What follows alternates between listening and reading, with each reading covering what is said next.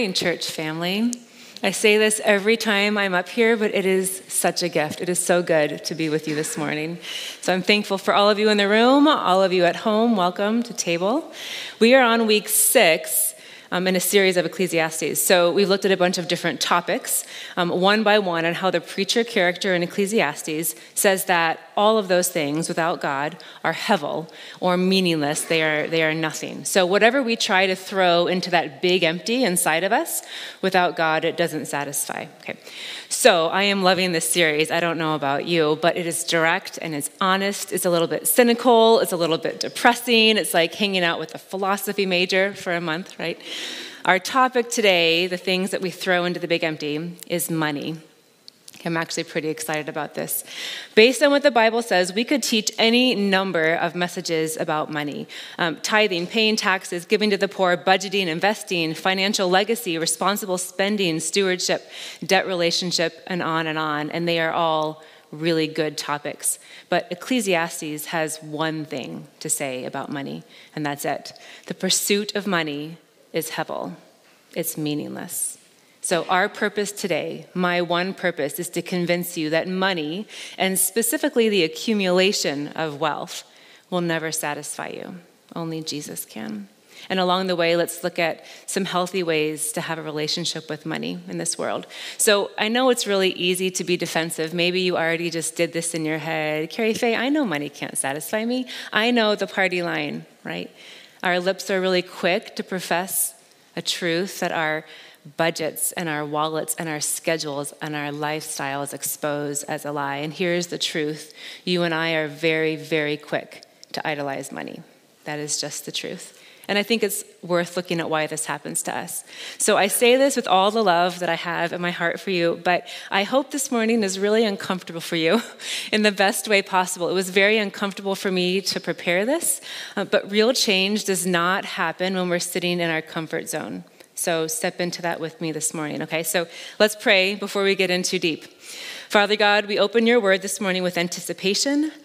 We cannot wait to hear from you. I cannot wait to hear from you. Help us to focus right now and resist distraction.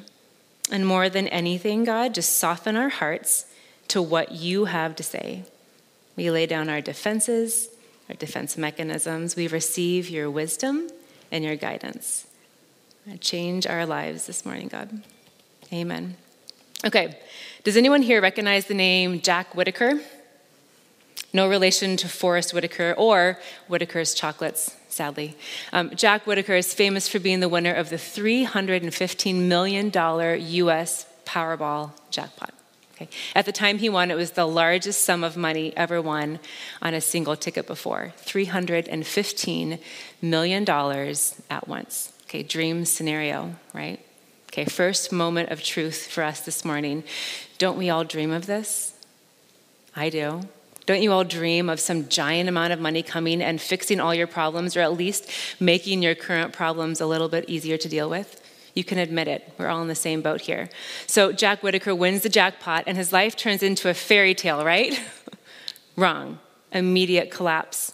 Thieves began plaguing him, breaking into his cars, his house. His lawsuits began coming at him and his company, attempts to get that money. Friends and employees turn on him. He tried being generous with his granddaughter by giving her a lot of money. She began using it for drugs. She and her boyfriend died of an overdose within months. His daughter died in a very mysterious, unresolved way in the same time frame. Five years after winning, he said this to ABC News I wish I'd torn that ticket up, right? Or how about Michael Carroll, 13.5 million. Eight years later, spent it all, lost his wife, lost his daughter, and said, I don't have two pennies to rub together, and that's okay with me. I find it easier to live off of 20,000 a year than 1 million. One more, for good measure. Billy Harrell won 30 million and tried to be generous with his family and friends, but he got so much unwanted attention. His wife left, and he ended his own life shortly after. Before he died, he told his lawyer, winning the lottery was the worst thing that ever happened to me. The stories go on and on suicide, bankruptcy, estranged loved ones, murder, addiction, crime, pain, total life destruction. This is probably not news to anyone in the room. We've all heard these stories, right? not new information. But the fact that we can sit here, hear the stories that we already know, and still somehow believe that large amounts of money will fix our problems, that is a perfect example of the myth of more. Okay, the myth of more is believing that to be happy, we need more of something that we already have. Not something different, more of what we already have. We have an insatiable appetite for more. That food was really good, more food would be better. This car is good, more cars would be better. Vacation was so good, more vacation days would be better. Money's nice, more money would be better. Bacon is good, more bacon would be better. Okay, that last one is true. A few weeks back, Justin had you fill in that sentence. To be happy, I need blank, right? Or if I think he said, if only I had blank, I would be happy. And we all had to mentally fill it in. Odds are you filled in something more of what you already have. And there's a good chance it was money. Just being honest. So, what is behind this universal belief in the lie that money will satisfy us? Solomon, who we presume wrote Ecclesiastes, already walked this path for us. Do you guys know what his net worth was? Anyone? Two trillion dollars.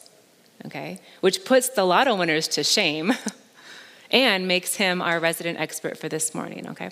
So in Ecclesiastes, Solomon sets up the questions why do we crave it? What do we think that money is going to do for us, consciously or subconsciously?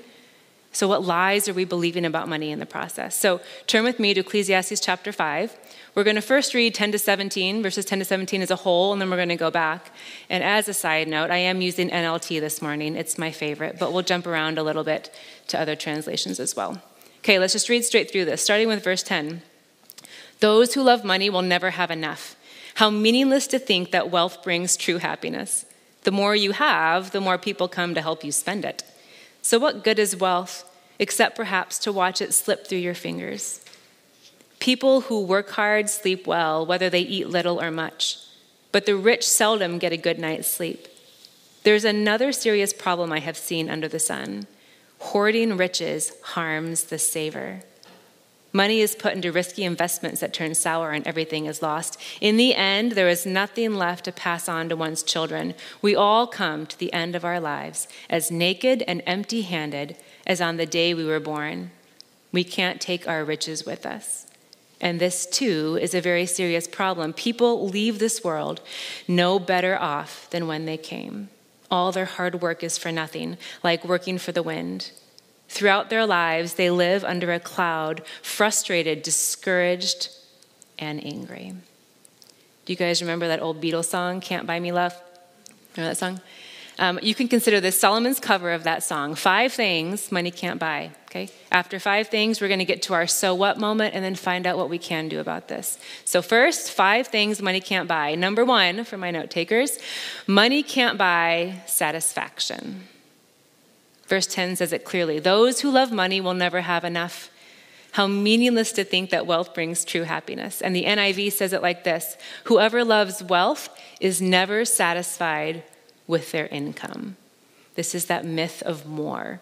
Our appetites are never satisfied. It's that concept of the vanishing horizon. We never actually arrive at enough. The goal keeps moving out of reach. There's a famous story about John D. Rockefeller. At the time, he was the richest man in the world. And a reporter said, Of all your millions, which million was your favorite to earn? Have you guys heard this one? He said, My next million. So maybe you're thinking, Carrie Faye, I don't have a million dollars. But if I did, I'd be different. I'd break the mold. I'd be content with just one million dollars. But I think the pattern for discontentment is already in each of us at a very deep level. So, think about your childhood. Let's do a little experiment. Most of you in the room um, have probably owned some kind of a video game, video game system at some point in your life, okay? So, think back to your very first one. Mine was a Nintendo Entertainment System, 1990. Mario Brothers, Duck Hunt, and my favorite, Tetris. the best game. Childhood bliss. For a while, and then you get bored and you need the next game, the next gaming system, the next set of gear, headphones, joysticks, whatever, right? You have to have more. Proverbs 15, 16 says it like this Better to have little with fear for the Lord than to have great treasure and inner turmoil. The next verse in Ecclesiastes seems to say that even our relationships get compromised. Look at this. The more you have, the more people come to help you spend it. Ouch. What good is wealth? Except perhaps to watch it slip through your fingers. And if anyone here believes money does not make relationships more complicated, you have not played Monopoly on a family game night, okay? Number two, money cannot buy sleep. People who work hard sleep well, whether they eat little or much, but the rich seldom get a good night's sleep. Verse 12. A few things here. The Bible has a lot to say about work and labor, that it is good and it's a gift from God. It is a red flag, possibly, if our goal is to work really hard in this stage so we don't have to work at all on the next stage. Okay? Our goal should actually be to balance work and rest now and work and rest later in a healthy rhythm. Laziness and workaholism are both equally destructive. Okay? Work hard, rest well. But the other part of this verse, the rich seldom get a good night's sleep. So as our riches increase, so does our paranoia about our riches. Okay? The amount of worry increases when you have more to worry about. I remember traveling internationally once and realizing on the flight over that I had worn this family heirloom expensive ring by accident. I never wear valuable jewelry anyway, even when I'm even when I'm traveling and not traveling. So it immediately made me worry about losing it. Right? I couldn't enjoy the trip as much. My paranoia was like keep this thing safe. I couldn't relax, I couldn't sleep, couldn't move freely through life. Number 3, money can't buy safety. Verse 13 There is another serious problem I have seen under the sun. Hoarding riches harms the saver. That's a pretty radical concept. Money actually causes damage, it actually hurts the person accumulating it. So I bet you wondered how long it was going to take me to tell a story about my kids, right? I think I made it pretty far actually this time. It's my record. Your wait is over. When my son Daniel lost his first tooth, it was a big deal in our house. Okay, first teeth are big deals, right? There's blood and tears and celebration and financial incentive the next morning under your pillow, okay? He was super excited and he was proud, and honestly, he was just happy that he could drink through a straw while keeping his teeth closed, you know? Okay, plot twist this story is actually about my daughter, Violet. She has always had an entrepreneurial brain and a mind for money. She sells her Halloween candy to friends for profit. She has a marketing plan for everything. And if you've ever played Monopoly with her and it looks like she has no money left, do not believe a word of it. She has at least two savings accounts of Monopoly money hidden behind her back at any given moment. Okay? So, on this fateful day when she realized there was money to be made by losing teeth, three years old. I found her in the corner, hidden in the living room, trying to pull out every one of her teeth, okay? Thankfully, unsuccessfully. Hoarding riches harms the saver, okay, or makes the saver harm themselves, sometimes physically, like Violet, and sometimes in other ways. Um, okay, this is, this is really fun. There was a famous article written off of a study done by a non Christian group, actually, non Christian, called What Wealth Does to Your Soul.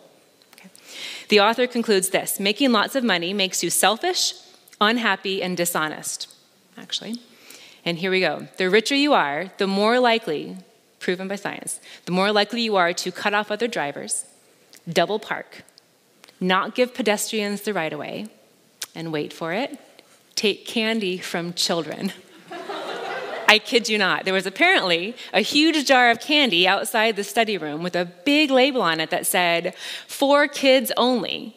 Okay? And the richer the subject, as they all exited the room, the more likely they were to literally take candy from kids. Okay? Why? Like, what, what happens to our brains? Here's what the study found wealth quiets the nerves in our brains associated with empathy if you show rich people and poor people the same pictures of kids with cancer, sick kids, sad pictures, the poor people's brain shows a great deal more activity than the rich people's brains. Wealth quiets the nerves associated with empathy. That is huge. We do damage to our nervous system, to our bodies, to our compassion, to our character, and our kindness when we have the wrong approach to wealth. Okay, so Paul writes this in 1 Timothy chapter 6. But people who long to be rich fall into temptation and are trapped by many foolish and harmful desires that plunge them into ruin and destruction. For the love of money is the root of all kinds of evil. And some people, craving money, have wandered from the true faith and pierced themselves with many sorrows. The love of money. Okay, number four, money cannot buy security. So let's go back to Ecclesiastes 5.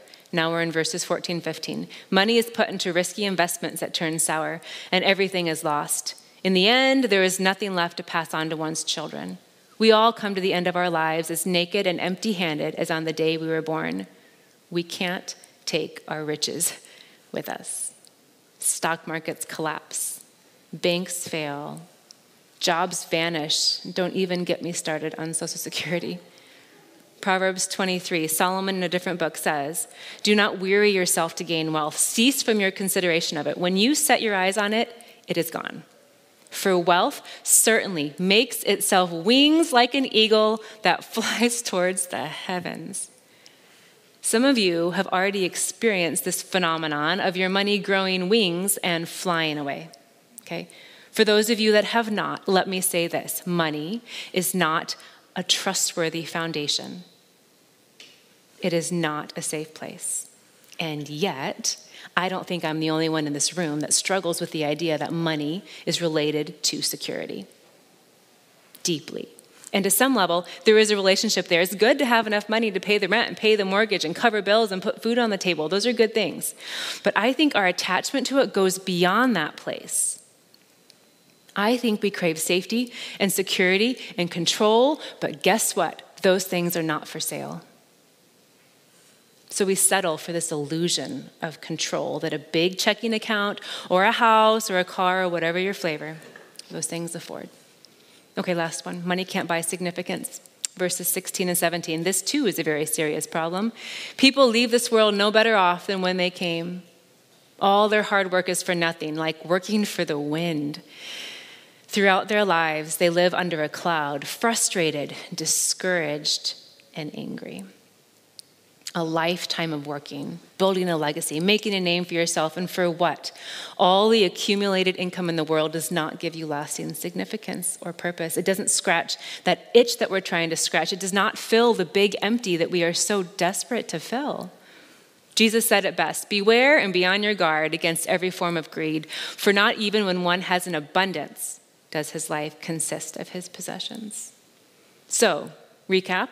Here's a short version of what we've done so far. Money cannot buy satisfaction, money cannot buy sleep, money cannot buy safety, security, or significance. But it can buy me a boat. You guys know that song? Chris Janson. He says, Working like a dog all day ain't working for me. I wish I had a rich uncle that kicked the bucket. And I was sitting on a pile like Warren Buffett I know everybody says money can't buy happiness, but it can buy me a boat and it can buy me a truck to pull it. Fast forward to the second verse, he plays the Jesus card. Watch this. I keep hearing that money is the root of all evil, and you can't fit a camel in through the eye of a needle. And I'm sure that's probably true, but it still sounds pretty cool because it can buy me a boat. Chris Janson is right. Money can buy you a boat, and boats aren't bad right? Money, in and of itself, isn't evil. The love of money, right? Hoarding it is a problem. Building your security on it, building your identity on it, those are problems. But in and of itself, money is neutral. It's a tool, it's a resource, it's a power to be wielded for good or for evil, right? And it's a universal component of the human experience. Currency in some form is part of what it means to be human. This is why Jesus focused on it so much. 11 parables about money, 2,000 Bible verses about money, 300 in the Gospels alone. But the point wasn't ever the money itself. See, God knows something about our hearts. He knows that nothing exposes our heart's allegiance like our attachment to or addiction to money. Where your treasure is, there your heart will be also. They're connected. Solomon learned this one the hard way, so hopefully you and I do not have to. Andy Stanley famously says, Greed is not a financial issue, it is a heart issue. And I agree. The point is not the money. The point is the posture of our hearts toward the money. And are we bowing down? The answer is sadly yes, if we look to it for satisfaction, sleep, safety, security, or significance. So the question is what do we do? Knowing this weakness in ourselves for money idolatry, how can we guard our hearts? And where can we find ultimate satisfaction if we confess that money doesn't satisfy? So I usually want easy answers at this point in the sermon, right? Give me five action steps to financial freedom. And there are plenty of good action steps in the Bible. Support the local church, pay your taxes, be generous, provide for your families, invest wisely, don't rush into big financial decisions, have a budget, et cetera, et cetera, et cetera. All good steps. But the answer here, the answer of the question that is posed in Ecclesiastes, does not really have to do with action steps. It has to do with the posture of our hearts.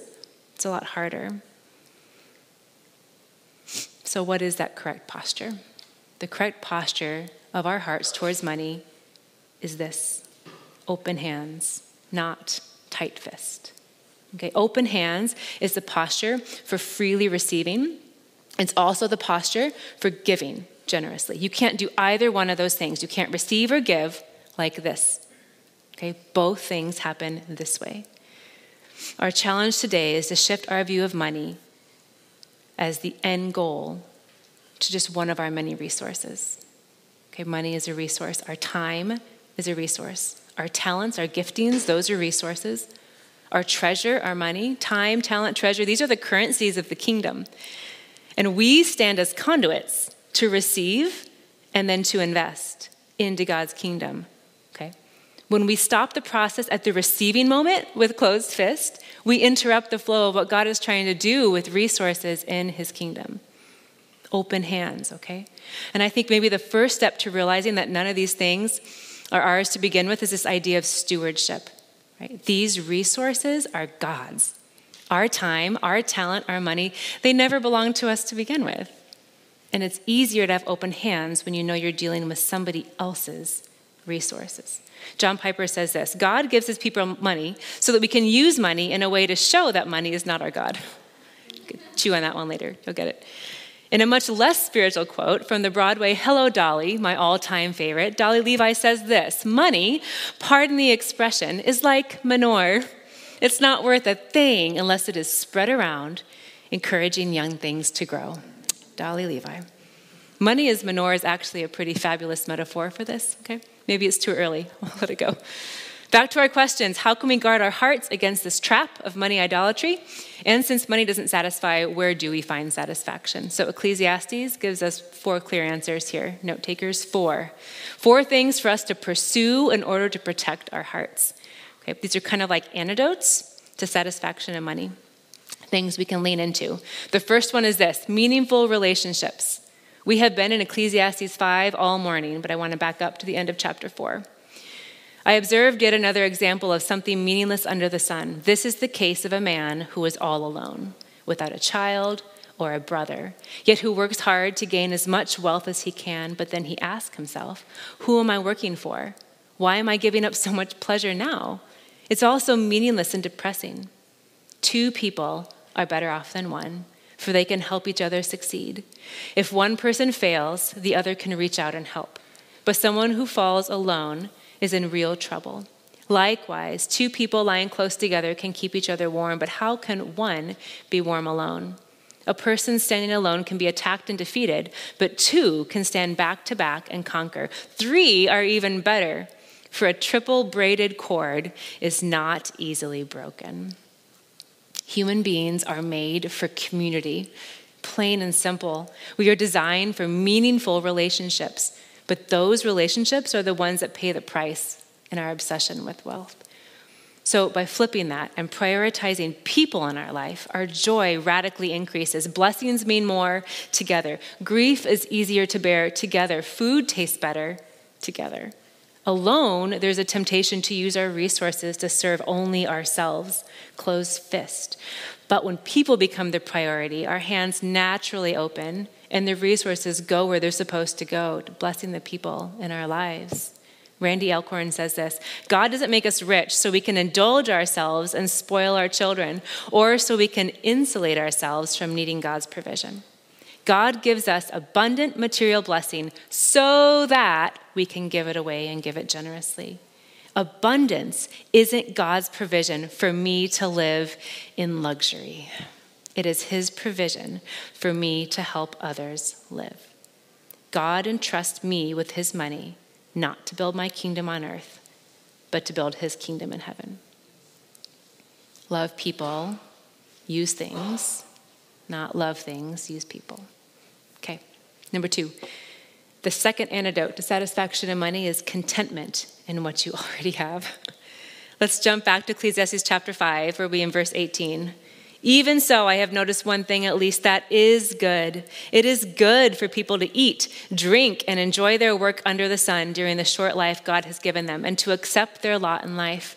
And it is a good thing to receive wealth from God and the good health to enjoy it, to enjoy your work and accept your lot in life.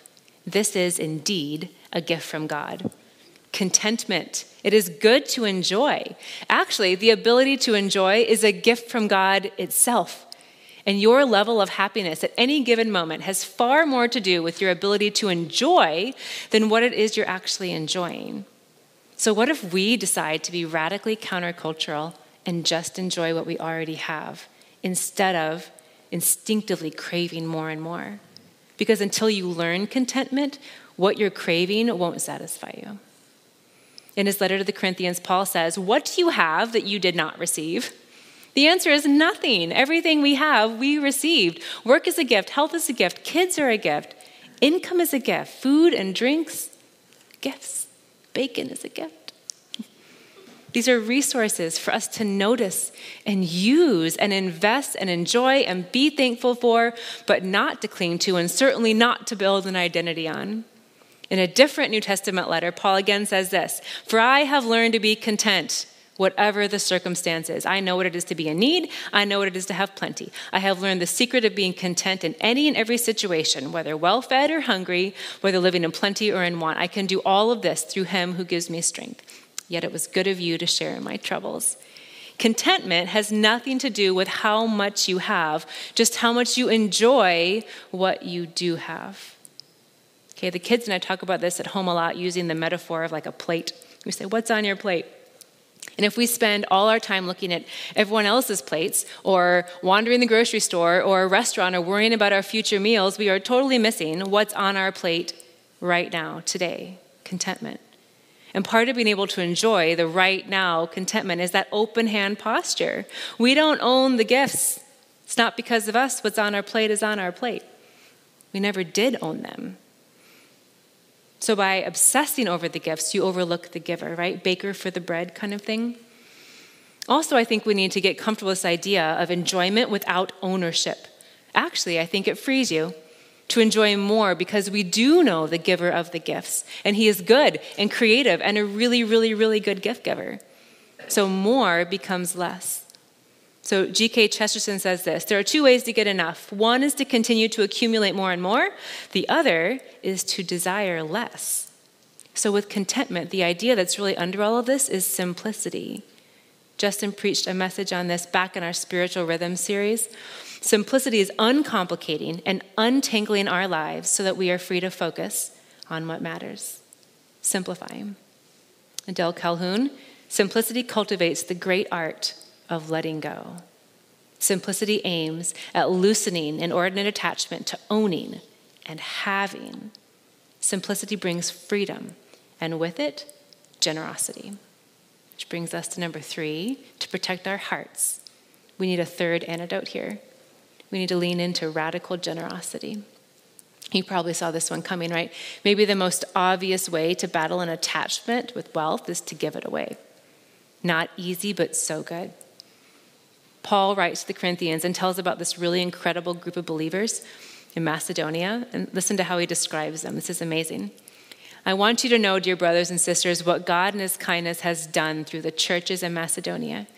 They are being tested by many troubles, and they are very poor, but they are also filled with abundant joy, which has overflowed in rich generosity.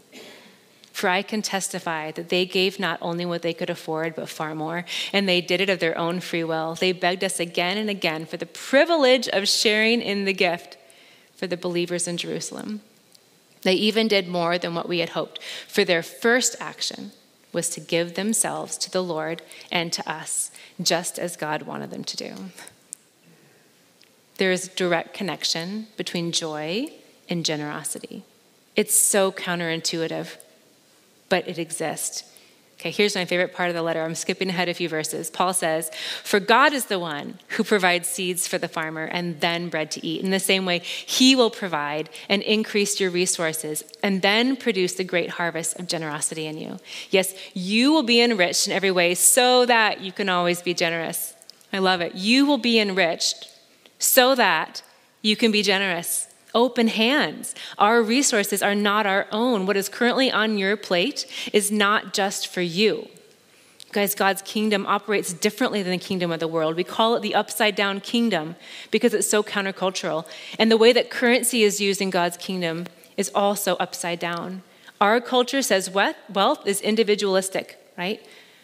God's kingdom says wealth is communal. That does not mean you can't have a savings account. Everyone can relax. Jesus actually teaches there's wisdom in saving and planning and budgeting, but we should do so with open hands, recognizing that money is a resource and it's for the ultimate benefit, the ultimate edification of the kingdom of God.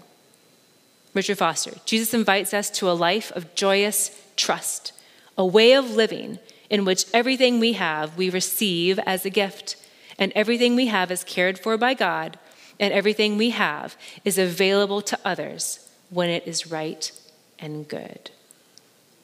So, how do we protect our hearts against money idolatry? We pursue satisfaction in meaningful relationships, in contentment, in radical generosity, and in Jesus. Money cannot provide satisfaction, sleep, safety, security, significance, but guess who can? We frantically search for ways to fill that big empty. And Jesus, meanwhile, freely offers all of these things to us. He offers satisfaction, more than that, joy, happiness. He offers us sleep, true rest and peace, even in chaos. He offers us safety in the deepest way possible. He offers us salvation. He offers us eternal security and a permanent place in His family. And He offers us significance and meaning in this life and the next. And also, because of His work on the cross, Jesus offers us restoration for all the things that are broken, including our relationship with money. So, because of Jesus, we can recover God's original design for money. We can hold it with open hands. We can stop viewing it as an idol, as the end goal, and we can instead view it as a resource. We can be radically generous, trusting the giver. We can find contentment, deep contentment, with whatever we find on our metaphorical plate or literal plate, I suppose. Okay, one last quote. Author Roger Oldham, I love this quote. It summarizes the big picture of today in a beautiful way. When anchored in Jesus' teaching, our money can be all that God intends for our part in advancing his kingdom, in ministering to the needs of others, and in providing for our own needs, right? According to the resources he has allowed us to receive. Okay, I want to shift gears towards communion. Um, so let's spend a few minutes thinking about how Jesus embodied perfectly this heart posture towards money and resources always prioritize meaningful relationships. It's always content in every situation, radically generous. And he displayed that open hands posture towards wealth. He had the riches of heaven at his disposal, and he chose to exchange it for ab- abject poverty for us. Right? 2 Corinthians 8 9, you know the generous grace of our Lord Jesus Christ. Though he was rich, yet for your sakes, he became poor, so that by his poverty, he could make you rich. Countercultural, upside down kingdom, yeah. Okay, I want to pray over us, and I want to pray over this teaching and um, what God wants to do with it in your lives. But I want to pray using um, a liturgy from this book, Every Moment Holy. If you aren't familiar with it, it's pretty fun. Um, it has prayers for all kinds of seemingly random things prayers for beekeeping or stargazing, for planting flowers, for changing diapers, for setting up Christmas trees, for the first cup of coffee in the morning. Um, and this prayer comes from a liturgy for those with an impulse to buy. So when you have that moment of wanting to spend a resource in a certain way, it's a prayer to slow us down. Okay, let's pray together. This is hardly about the purchase of a thing, anyway, is it, oh God? It's mostly about our hearts and what we treasure and where we seek our satisfaction. So let us learn to love you enough, Lord, that we need no constant stream of bright and shiny things to ease some itch or ache within our souls. Free our hearts from craven clenching as if ownership of a thing could ever bring about the gain of anything eternal. We know we cannot keep the things that we hold, and so we would not sleepwalk through this life, always amassing that which will be of no true benefit.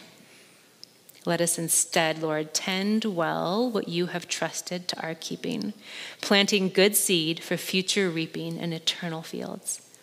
Yes, that we would enjoy the pleasures you place in our lives and we would let such enjoyment always turn our heart again and again and again in praise to you for your many blessings.